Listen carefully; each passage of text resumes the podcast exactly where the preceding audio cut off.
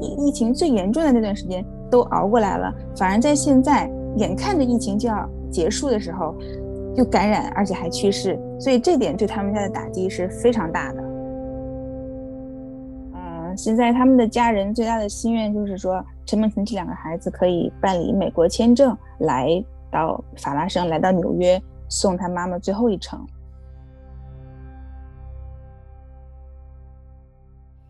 听众朋友，大家好，欢迎收听《世界 on Air》，我是卓贤。四月的中下旬，纽约有一个故事牵动了很多读者的心。在纽约华埠一个超市工作的五十七岁的华裔女性陈梦琴，在接种完新冠疫苗的第二天发现染疫，两周之后在医院抢救无效去世。她曾经最大的心愿是跟二十年以来没有见面的在中国的一对儿子团聚。没想到成为了他最后的遗憾。今天我们请到《世界日报》写这篇报道的记者朱磊来给我们讲一讲报道背后的故事。朱磊也是第一次上我们的播客，所以就先请他来跟大家打一声招呼。大家好，我是《世界日报》记者朱磊，主要负责皇后区。我一直在皇后区，呃，我我自从来《世界日报》就在皇后区，一直已经快做了十年了，所以对。皇后区比较熟悉，特别是法拉盛地区，还有一些华人角落的，比如贝塞呀、啊、呃 Forest Hill 啊、Amherst 这些区。嗯，十年，那走在路上就大家都会跟你打招呼那种？不，不会，因为我们其实 我们写记者只有文章，他们碰到很多人都是说，哦，我你这个名字我太熟悉了，但是就是不知道你长得什么样子，所以都是、uh, 他们都是经常看我们报纸，会对这些名字很熟悉。你要说他们真的见过我们，也只是可能是只是经常会在社区里跑的一些活动见面的那些人会认认识我们。那我们先从朱磊是怎样找到这个故事开始聊起的吧。当初是为什么会知道有这件事情呢？嗯，呃，这个女性她是在曼哈顿华埠的一一家超市，一家中国超市，嗯，工作也工作很多年了，可能也快十年了。然后她。嗯，就突然去世了嘛。他的是他的那个超市的老板邓龙，平时可能跟记者会有一些联系，有时候我们也会去采访他。他通知记者这个消息，然后但是他并不是很了解整个事情的经过，他只是知道他打完了交生疫苗，然后没过几天，他的员工就突然离世了。因为这名员工表现也非常好，然后嗯，他的印象也很深刻，嗯，顾客对他的反应也很好，所以他就而且当时是。嗯，这件事他他去世的时候，刚好是赶上交生疫苗已经停打了，联邦是四月十三号叫停的，呃，交生疫苗嘛。然后，嗯，他这个陈女士是对十六号去世的，所以，呃，他当时可能是有觉得是不是交生疫苗，呃，产生就是导致这个后果。然后，但是他不是很很了解这个事嘛，然后他就把陈女士的她的。丈夫的电话给了我，嗯，然后我就去采访，打给他们，然后就有了下面这个采访。我们这个报道是我哦，我十八号联四月十八号联系的他们，然后他是四月四月呃十六号去世，所以已经过了两三天。嗯，那当时就是整个聊天过来，嗯，我们知道关于这个陈梦琴女士的一些什么信息呢？嗯，就是当时打过去之后，呃。我是打给这个电话是打给她的丈夫的，但是她的丈夫当时是跟陈梦琪的姐姐在一起。她的丈夫，我明显感觉到可能是这个事情太突然了，就是对她造成的打击。她呃，而且她可能不是很善言辞，所以她其实很愿意跟记者说，但是她不不知道怎么表达。所以呢，嗯，她也很希望我们采访，但是她不知道不会表达嘛，她就请嗯请她的姐姐来。全程跟我们说，他在旁边，就是如果有什么补充，他跟他姐姐说，而且他跟他姐姐主要是可能是讲方言吧，我们也听不太懂，所以他但他的姐姐普通话说的很好，他姐姐来美国很多年了，而且已经是美国公民了，所以整个就是他姐姐给我们讲了一下，从陈梦琴打新冠疫苗那一天开始，一直讲到他去世这段时间都发生了什么。他是呃四月初。呃，大概是四月初打的打的那个娇生疫苗，他说他们都不知道。呃，他他据他的姐姐表示啊，他他们打之前并不知道他去打新冠疫苗，他是跟同事哎上上着班，就说哎那边那个药房可能有有新冠疫苗可以注射，他们就去了。呃，他跟他跟他都同样在超市工作的大概一两个同事吧，他们两三个人一起，嗯，四月应该是四月一号打的新冠疫苗，呃，是娇生疫苗，就打一针。打完之后呢，她的丈夫发现自己不是很舒服，然后就去检测，检测完了果然是阳性。然后陈梦琴随后也出现了新冠相关的症状。嗯，所以可是她跟她丈夫打的不是同一种。哦，她丈她丈夫没有打，哦，丈夫没打，只有只有她打，只有她打了新冠那个娇生疫苗，她的丈夫没打。呃，现在嗯，并不了解是是他先感染的，还是先打了娇生疫苗，因为呃，很巧的就是说，她打完娇生，她四月一号打完娇生疫苗，她的丈夫第二天新冠报告，新冠检测报告就出来是阳性，呃，然后。紧接着，陈梦琴也出现各种症状，所以现在并不能非常确定的，就是说她是先感染的新冠，还是先打的疫苗。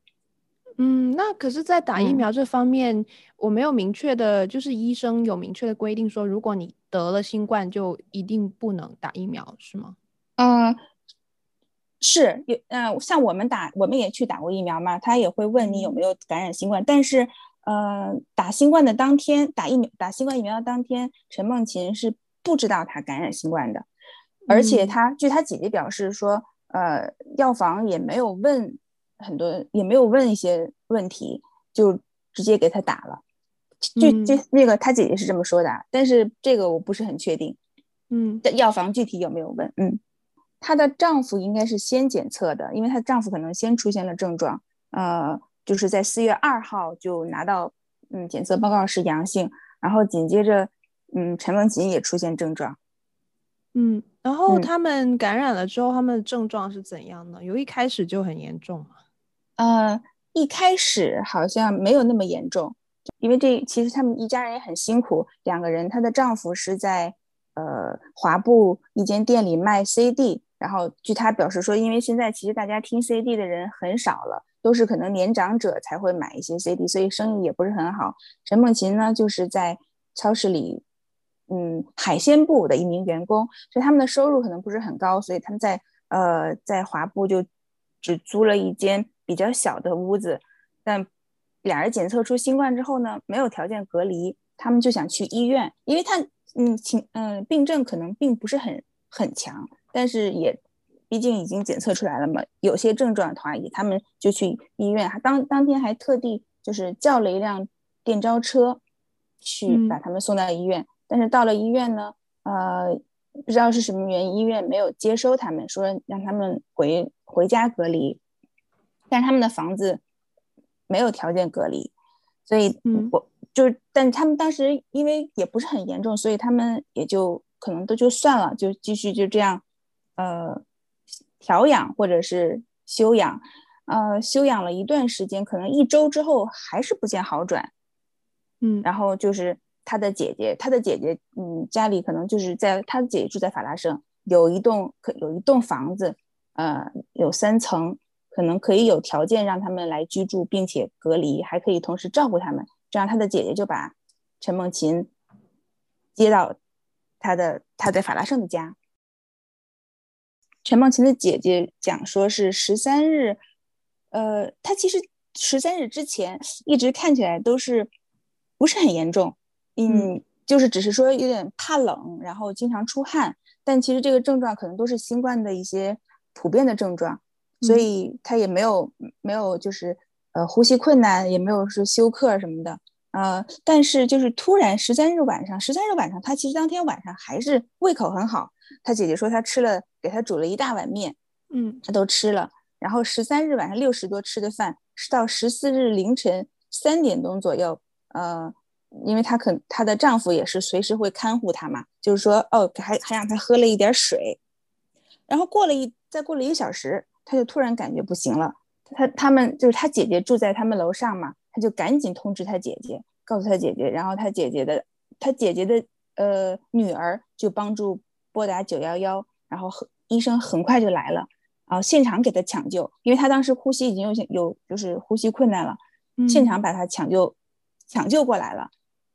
然后大概就是用了五分钟吧，医护人员用了五分钟，他可能当时有点就是真的是呼吸不上来了，医护人员给他大概急救了五分钟，他的心跳和血压都恢复正常，然后之后才把他送到了呃附近的医院，就是我们法拉盛在 Main Street 上面的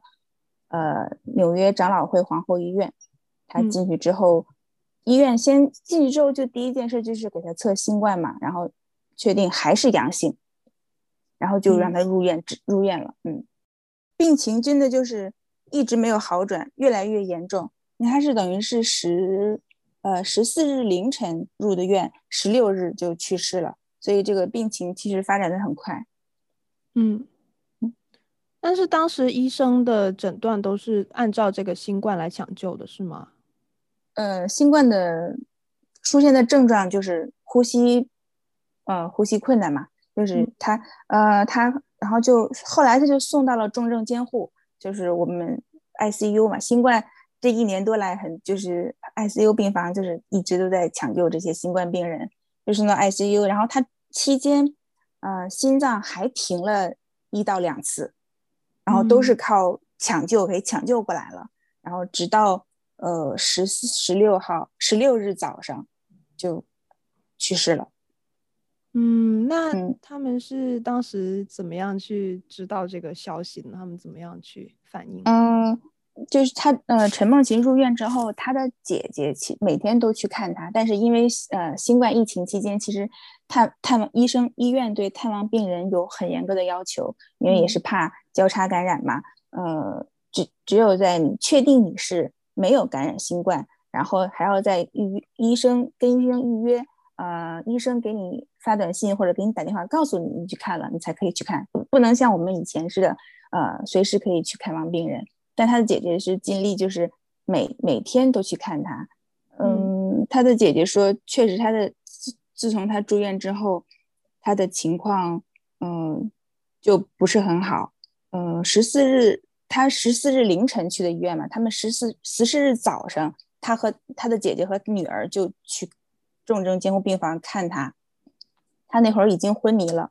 嗯，然后当日晚上心跳又停了一次，也是急救后恢复的，嗯，因为陈梦琴的丈夫还是当时新冠检测还没有是还是阳阳性，所以他不能去看，但是直到十五日下午，陈梦琴的丈夫新冠检测已经。变成阴性了，所以其实他已经好了，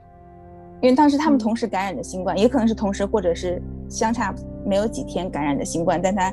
呃，半个月后她的丈夫的新冠检测就变成阴性了，等于是她好了嘛，这样她才可以去医院看，没想到就是十五日去看，十六日早上，因为十六日是凌晨，呃，凌晨四四点多的时候，陈陈梦琴的家人接到医院的电话说她去世了，陈梦琴去世了。就是他们当时也没有在他身边，是医院打来电话告诉他们的。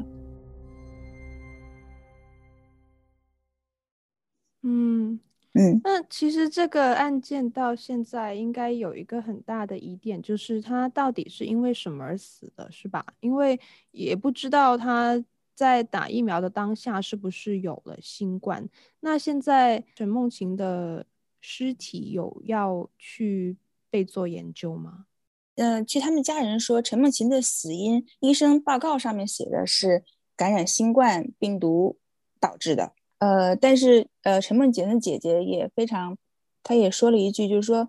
他们得知这个她的妹妹去世之后，赶到医院后，医生医医生跟他们提过，说她已经脑死亡，就是她，嗯，如果是脑死亡，呃，而且。呃，他的医生也建议他们说，你可以去做一下检测，是不是血栓导致的？如果是血栓导致，可能就跟疫苗有关，因为呃，疫苗有这个可能性嘛。就是虽然说很小很小，交生疫苗很小很小的可能性，但是还是毕竟有发生过，所以他的家人也有这个疑虑，会不会是因为打了疫苗导致的他，嗯、呃，这次的就是死亡。陈梦琴的老板当时可能也是感觉是不是因为打了交生疫苗，嗯，所以他也觉得这个事情很很严重。如果真是打交生疫苗死的话，那觉得他觉得这个事情一定得帮助他就是来讨个说法呀，就是维维一下权。嗯，所以现在他们家人也有这个疑虑嘛。嗯，嗯，但是现在就是要等这个呃医疗报告、医检报告来确定他的这确切死因。嗯嗯。那个遗体已经送去医检了，解剖了，但是结果没有这么快，可能大概要两三个月才能拿到结果。嗯，所以那家人现在有没有办法给他办葬礼、追悼会什么的？嗯，他们呃，现在的陈梦琴的遗体已经领回来了，就是已经送到殡仪馆了。哦、嗯，追悼会是一定会办的，但是他们因为现在呃还有一个就是陈梦琴是二零零一年来的美国。他他他他是从福嗯、呃、福建来的美国，就一直没有回去。当时他来美国的时候，他的他的两个孩子，他的两两个儿子一直在中国，当时可能就十二三岁的样子。等于是他们两个儿子这二十年来就没有见过亲眼见过他们的母亲，平时都是靠呃微信或者是视频联系。嗯，所以就是也是呃没想到就是二十年不见，然后再见就见不到了。嗯、呃，现在他们的家人最大的心愿就是说，啊、呃，这两个孩子可以，陈梦琴这两个孩子可以办理美国签证，然后呃，来到法拉盛，来到纽约送他妈妈最后一程。嗯，因为办签证也需要时间，嗯，所以现在他们就是可能是希望等到他们两个孩子过来之后再办理后事。陈梦琴也是在一直办移民，他为什么？嗯、呃，二十年没有回国呢，就是因为他的身份，呃，一直没有搞定，所以搞定就是没有拿到永久居民。嗯、他担心一旦他没有拿到永久居民，一旦他离开了，他就不能再回来回到美国了，所以他一直不敢回去，也就是导致他二十年没有跟他两个孩子见面，他们的家人在在在嗯，在中国的家人也就没有见过面。嗯、呃，然后他因为他的姐姐是已经加入美国籍了嘛，是美国公民，所以他的姐姐可以帮助他申请移民，一切也都在办理中，已经申请了七八年了。可能嗯、现在已经就是他的姐姐说，呃，他们已经有就是已经要他们来，正在处理他们的案子了，然后需要他们可能补一些材料，比如说补他们的母亲的一些证明啊什么的，等于就是其实这个案子他们的这个申他申请移民的案子已经在进展中了。呃，预计可能在没有多久，也有可能就能拿到绿卡了。拿到绿卡，陈梦金当时他们他说他拿到绿卡，他跟他的家人说，拿到绿卡之后第一件事就是想回国看孩子。嗯，但是就是没有，最后就就这点也让，真的是听到之后很就是很可惜。就是陈梦琴已经他的那个孩，他已经有孙孙子了，哦，但是孙子出生之后就一直没有见过。没有亲眼见过，所以这是他一直一直的希，他的一他的希望最大的希望就是能早日见到孩子，而见到他的孙子，嗯，就没有办法实现了。嗯，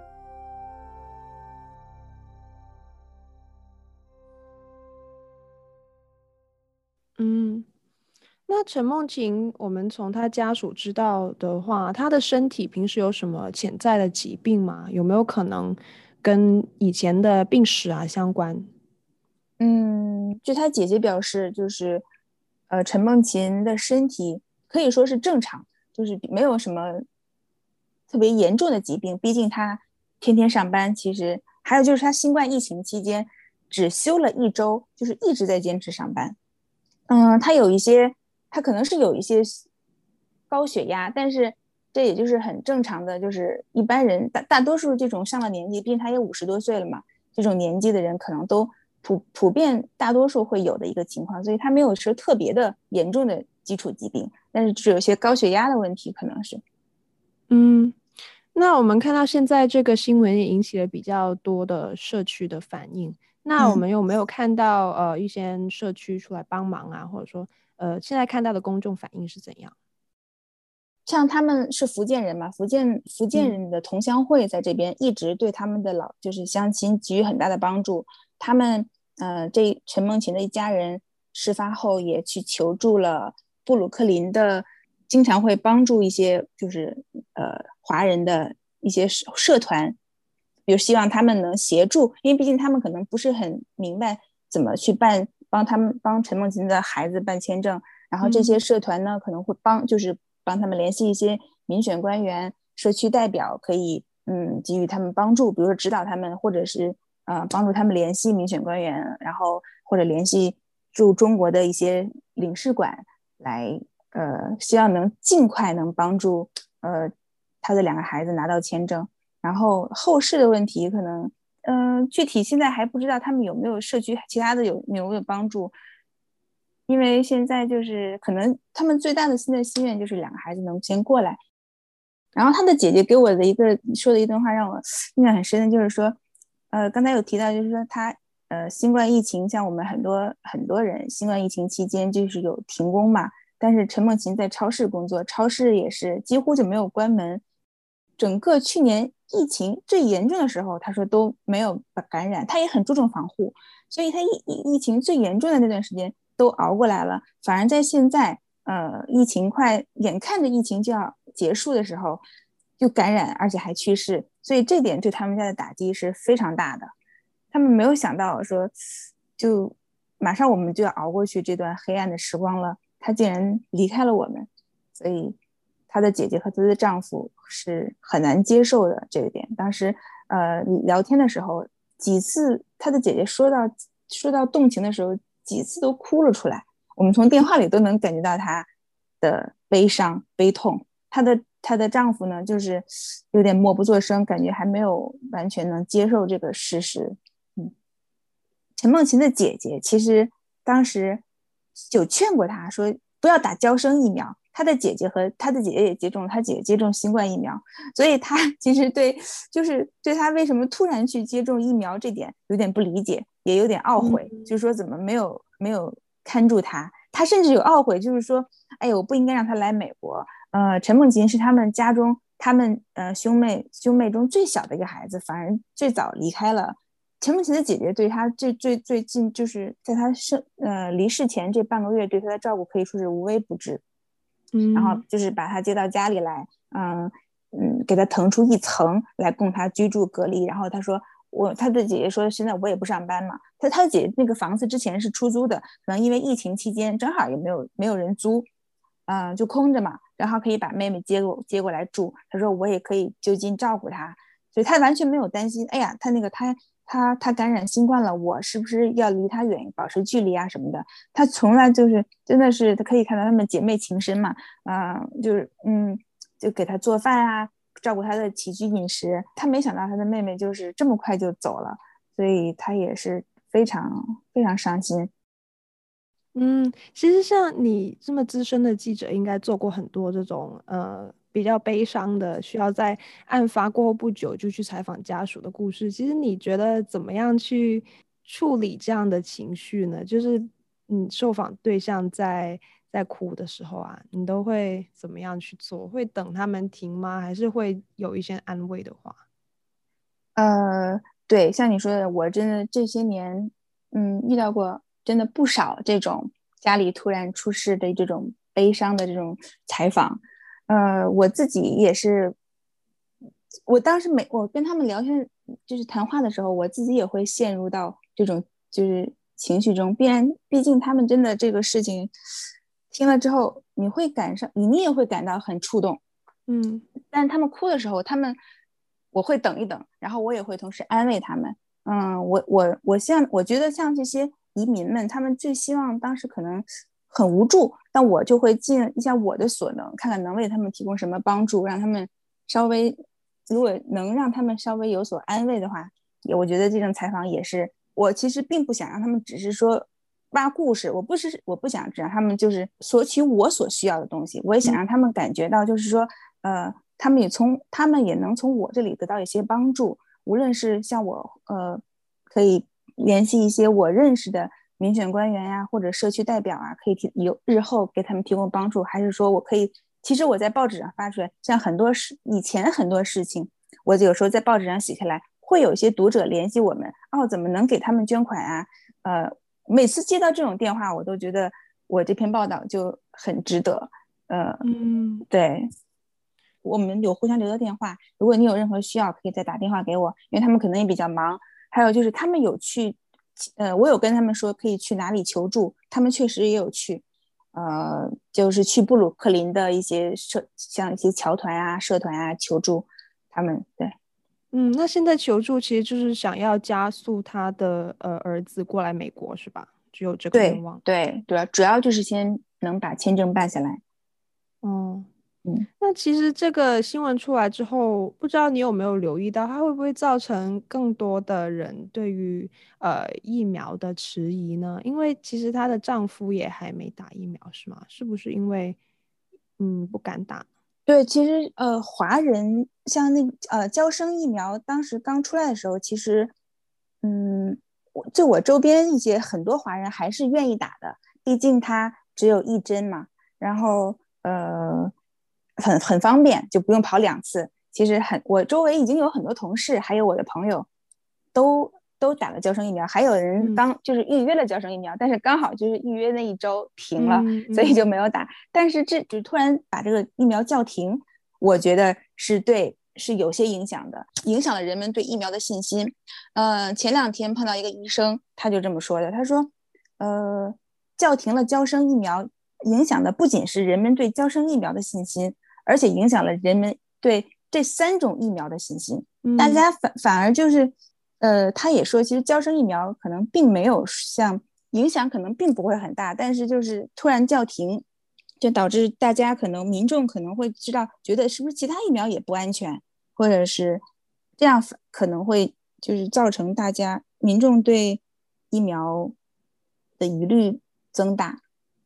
嗯，但是我但是但是怎么说呢？就是整体啊，华人打疫接受疫苗的意愿和比率，现在在各族裔中还是算比较高的。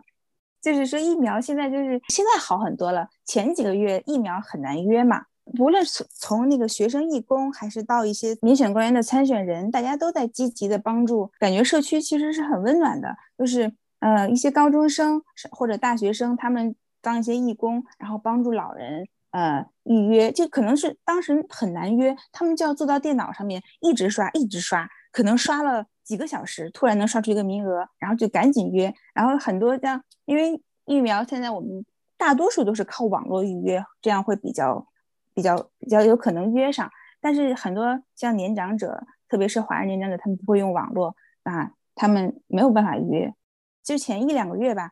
法拉盛，我我据我了解，法拉盛就有很多。就是组织或者是个人帮助一些你需要预约的话，他会帮助你预约。真的就是因为预约也没有别的办法，他们也没有窍门，他们唯一能做的就是坐在电脑前面反复刷、反复刷。对，其实是一个很耗时间也很耗精力的一个事情。但是他们就是有这种提供无偿免费的帮助，其实也是呃让帮助很多老人约到疫苗，然后他们打到疫苗之后很安心。不过，其实疫情期间也是不是看到很多一个趋势，就是呃，华人社区开始团结起来，互相帮助了。对，是呃，疫情期间，从去年疫情开始就是特别明显，然后呃，然后近期又最近一年又发生了很多就是亚裔仇恨，仇对仇恨亚裔的这些事件啊、罪案啊，也是激增，然后也激发了亚裔社区更加团结。嗯，好像这一次是第一次看到比较集中的年轻人，嗯、呃，新一代的也开始出来帮帮忙这样。对，像你刚才提到的那种翻译服务的，应该有很多是年轻人吧？对，很多是年轻人，很多是就是高中生，他们利用嗯、呃、课余时间，然后嗯做一些义工，呃，他们觉得也是帮助。也是让他们就是感觉可以对这个社会有所贡献，然后也能帮助到很多有需要的人。节目结束之前，想要提醒大家，世界 On Air 播客目前在 Apple Podcast、Google Podcast、Spotify、Breaker、Pocket Casts、Radio Public 均可收听。欢迎在各平台追踪关注我们，及时获取节目更新通知。每周二在世界新闻网和各大播客平台与您不见不散。